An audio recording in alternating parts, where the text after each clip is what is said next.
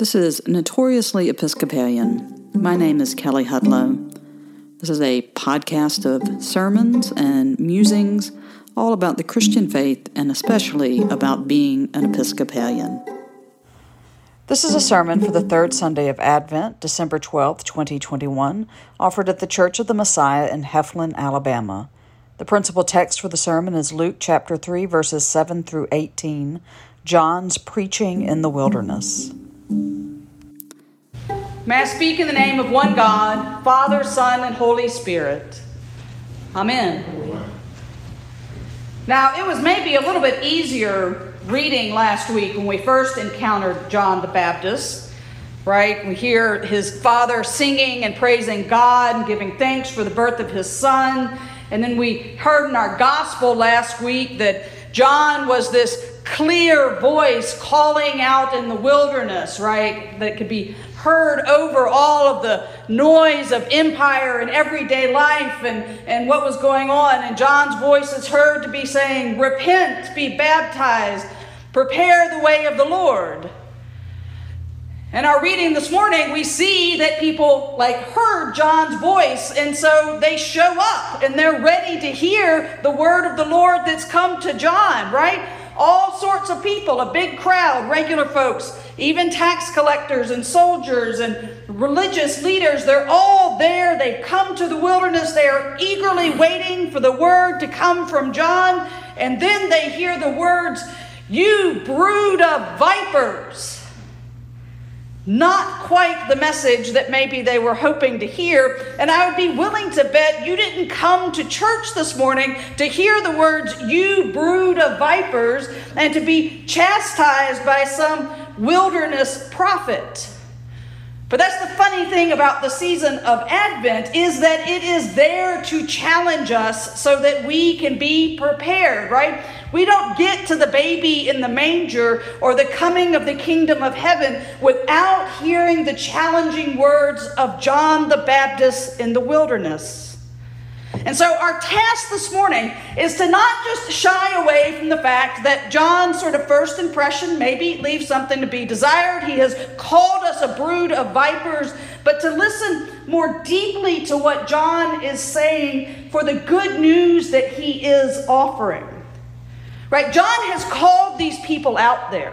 He has called the people of God to a season of repentance, to a time of metanoia, is what it's called in the Greek. It literally means for a time of turning around, turning around their thinking and their actions, turning around their relationships with each other and with God, right? And so the first thing that John tells them after calling them a brood of vipers is to say, hey, this comfort that you hold on to because you are a descendant of Abraham is not as comforting as you think it should be.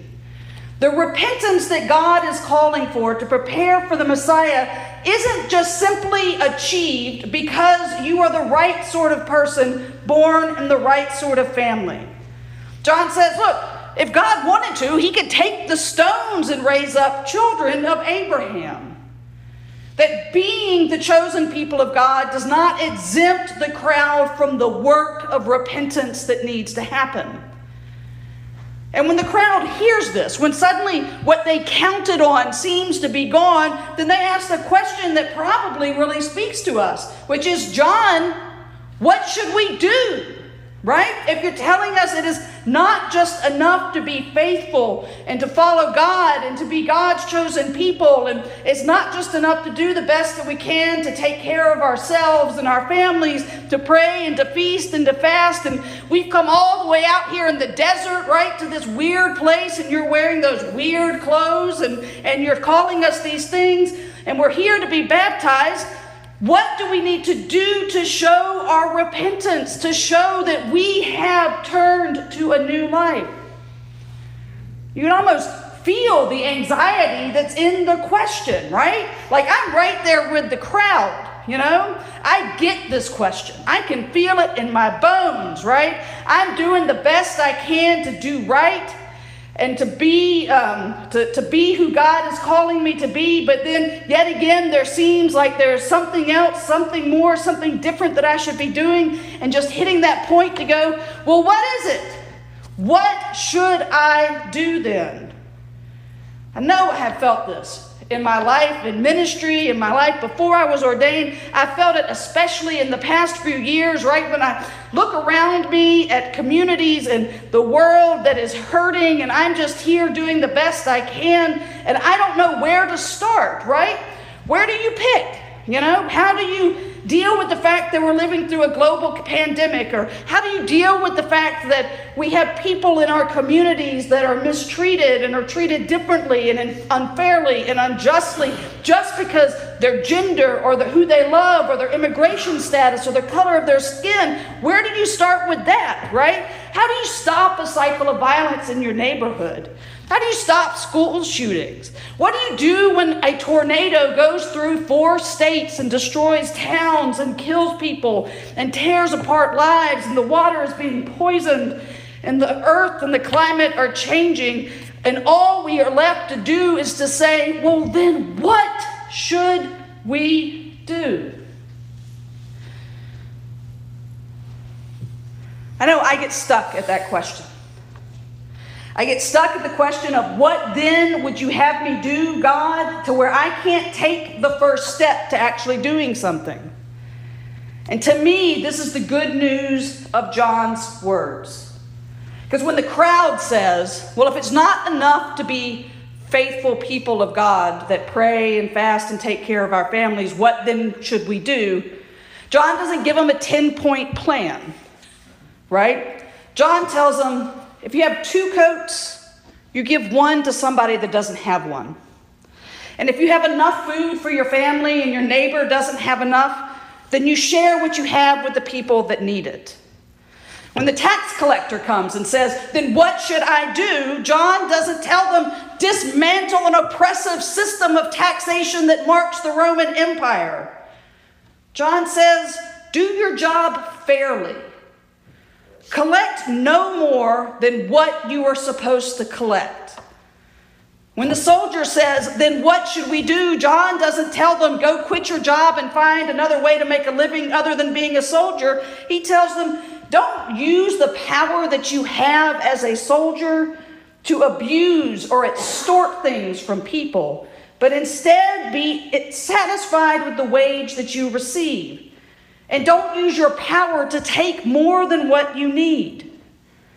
See, for John, if we have repented, if we have turned our lives and our hearts towards God, then our actions are going to bear fruit. It's not what's one more thing that we need to do to show how faithful we are. We need to just simply live faithfully. And that begins first with sharing out of our abundance practicing fairness and justice in the places that we work, and refusing to use whatever power or control we might have to abuse somebody else. And here's the trick the real answer to this question, right? When we're asking the question, then what should we do? Because we want to tackle some big problem. And John is saying, start at home, right? Share what you have. Don't abuse your power. Be kind to people and act justly. John is also really saying, hey, you are not the savior of the world. The work that you are given to do is very much within your means if you're willing to act and have a life of repentance. It's not a 20 step plan to dismantle the Roman Empire or change this temple system of worship, right?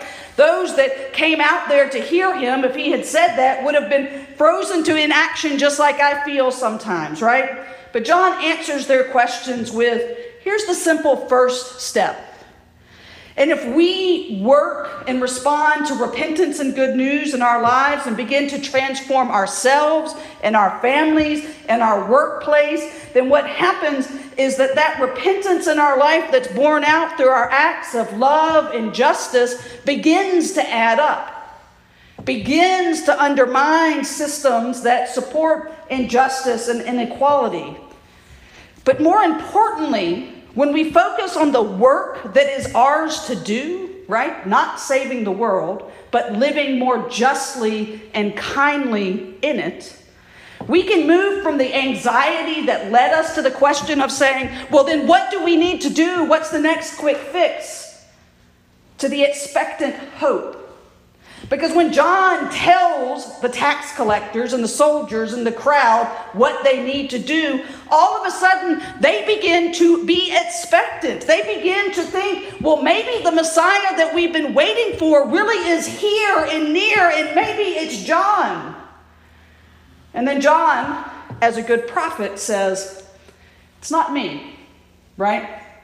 I am here to walk with you for this little bit, but there is somebody coming greater than me, right? Someone that is more powerful than I am. And while you are doing step one here, repenting and preparing yourself to move from anxiety to hope, that the one that comes after me is going to do so much more because they will not just baptize you with water, but with the Holy Spirit. And so in John's preaching, while it starts out, you brood of vipers, he takes the people that have come to the wilderness to be baptized from a moment of anxiety where they can't see that the Savior is near to expectant hope where they are ready for Jesus to enter the scene.